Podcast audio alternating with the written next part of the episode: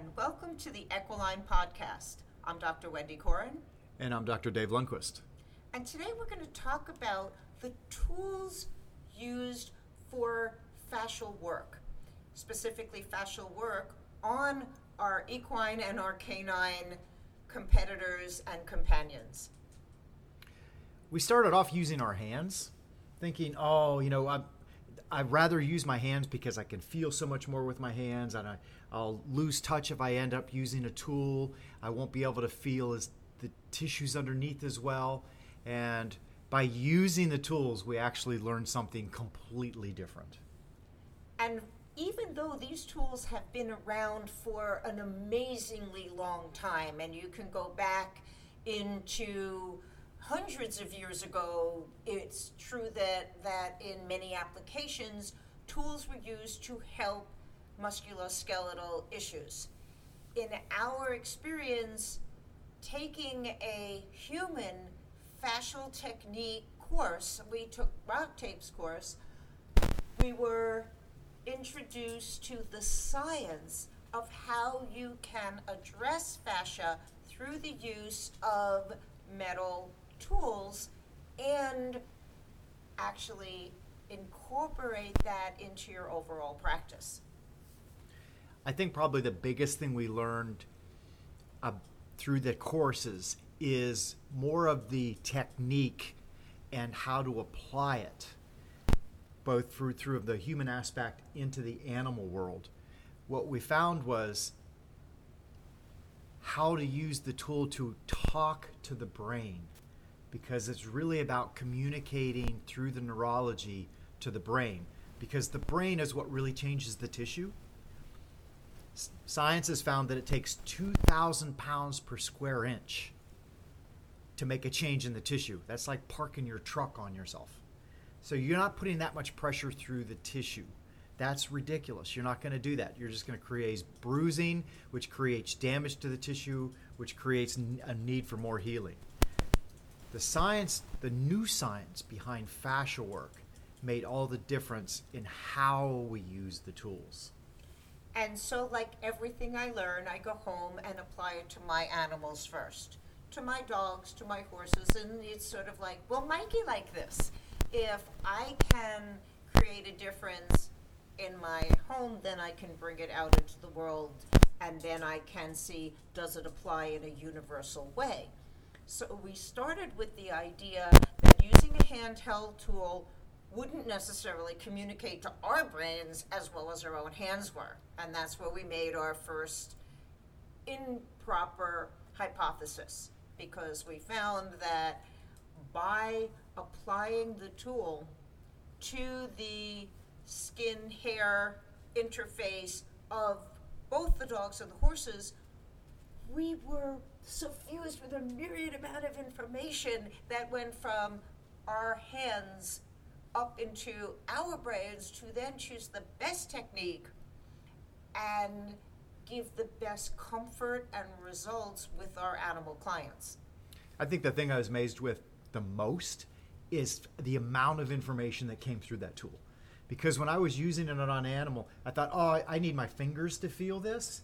And in reality, with the tool, I felt so much more because you as you use the tool, you're going to feel sometimes like there's sandpaper under the tissue. You're going to feel sometimes like there's pebbles under the tissue. Sometimes you're going to feel huge lumps. Sometimes you're going to feel huge holes.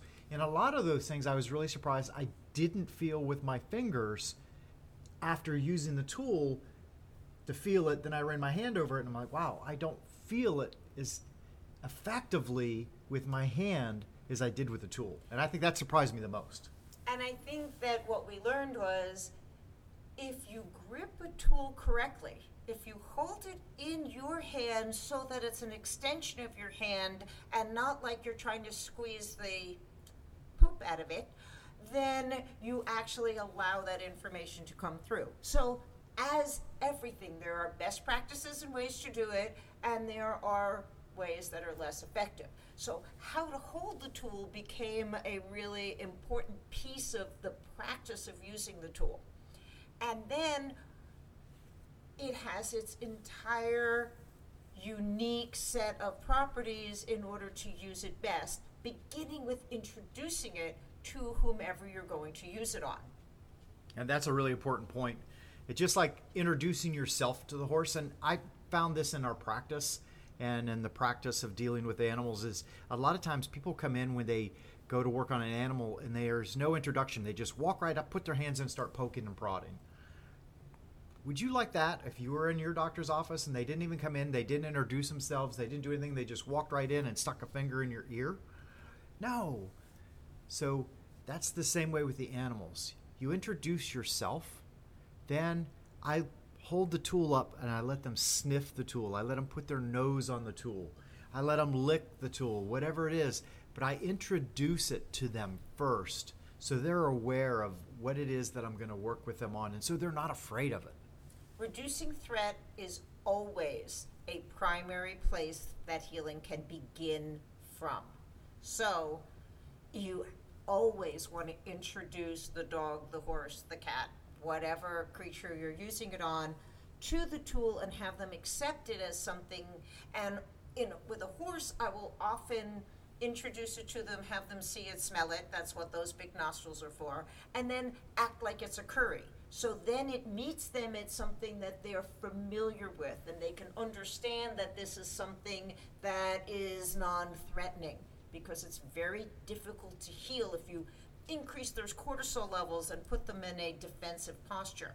We're always there to make it the best possible experience. We use RockTape tools. We use them because they were well developed they fit your hand really well.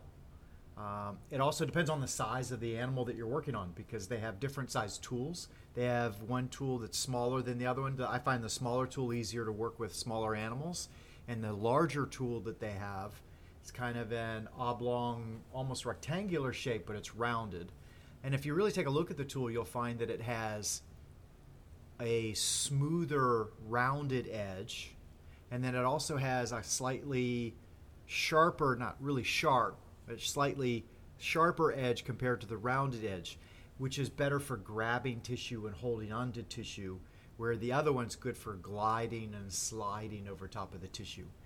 And what I find that I enjoy about that is that I can rotate the tool so that it actually would go in between the ribs and fit very nicely, and I can feel the degree of tug or lack. I can feel if there's any sponginess or tautness, all of that communicates up because it contours properly. Or if I want to go in between the spinous processes down the spine, I can rotate the tool, use a smaller edge, and listen to the information that's coming up from the animal to my hands in order to determine do I want to use a technique for relaxation, for proprioception or awareness, to increase glide, to reduce inflammation? What's the technique based on the information I'm gaining, and how can I apply that in a way that improves the function of that animal as quickly as possible?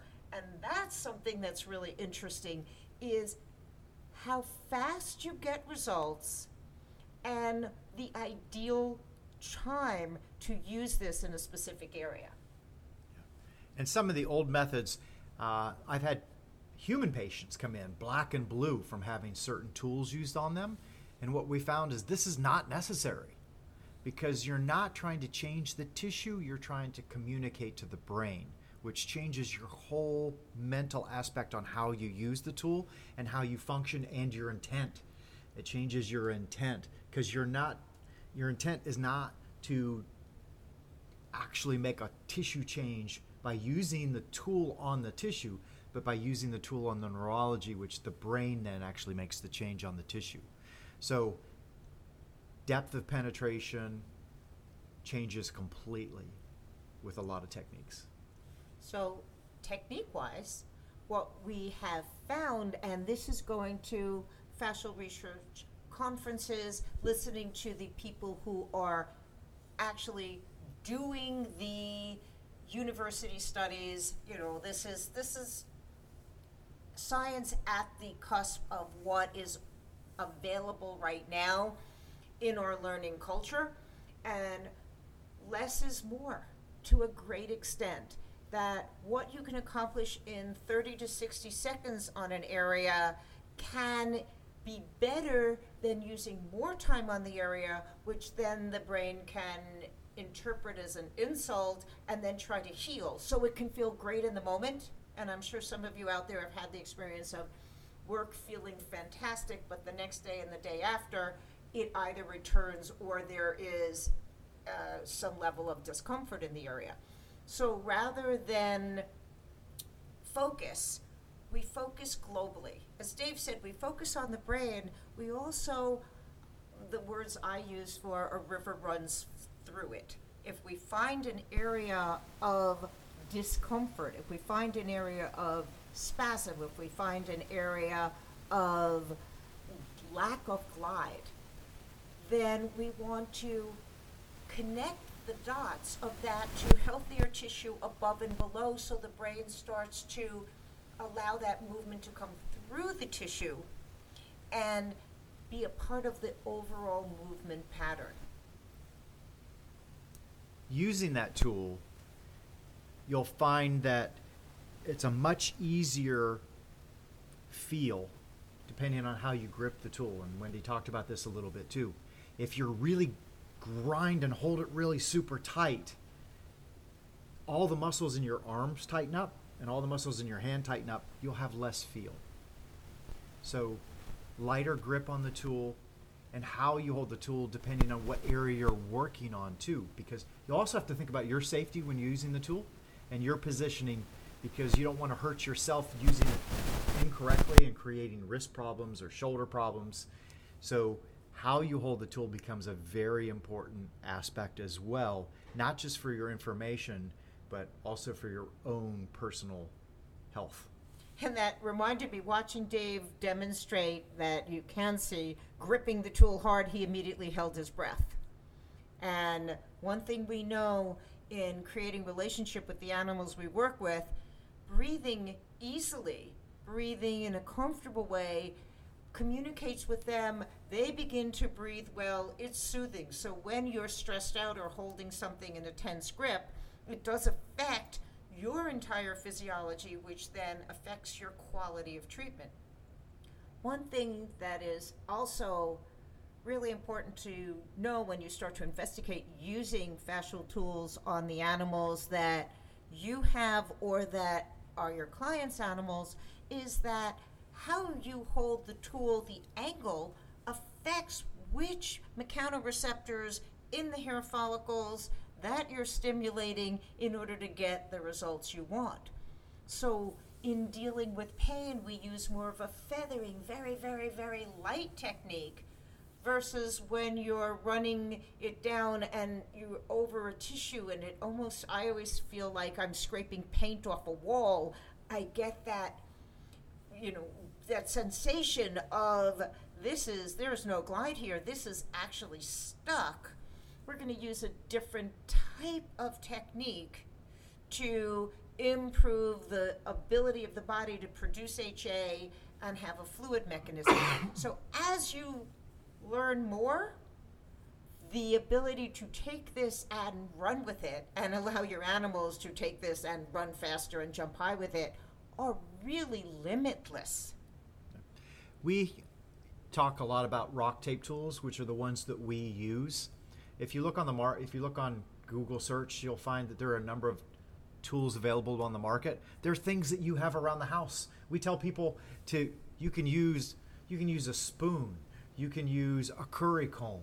There's so many things that you can use to replace that tool. I actually had a tool developed. I talked to my uh, farrier and I said I'd like a tool shaped like a guitar pick so it's shaped like a guitar pick, but it's smaller than the palm of my hand, so it, I can easily slip it into my pocket and carry it with me wherever I go. And I actually had a tool developed that I like to use sometimes for for different techniques. So there's a number of things out there. You find what works for you. We like using the RockTape tools because um, it, I think it's well developed, it's well made, it, it's durable, it lasts, it's cleanable which is really important for us to be able to clean it between horses. Yes. please, if you're going to use this tool, the tools, in between every client, you wipe it down, you use your helical, use best practices always. Always keep learning, keep doing the very best you can. You want any more information about this, we're always happy to answer your questions at, on equiline.com or on any of our social media, Equiline and Equiline Canine Travels. We really enjoy communicating with you and welcome you to communicate back with us. We appreciate you listening. I'm Dr. Wendy Corin. I'm Dr. Dave Lundquist. Have an excellent day.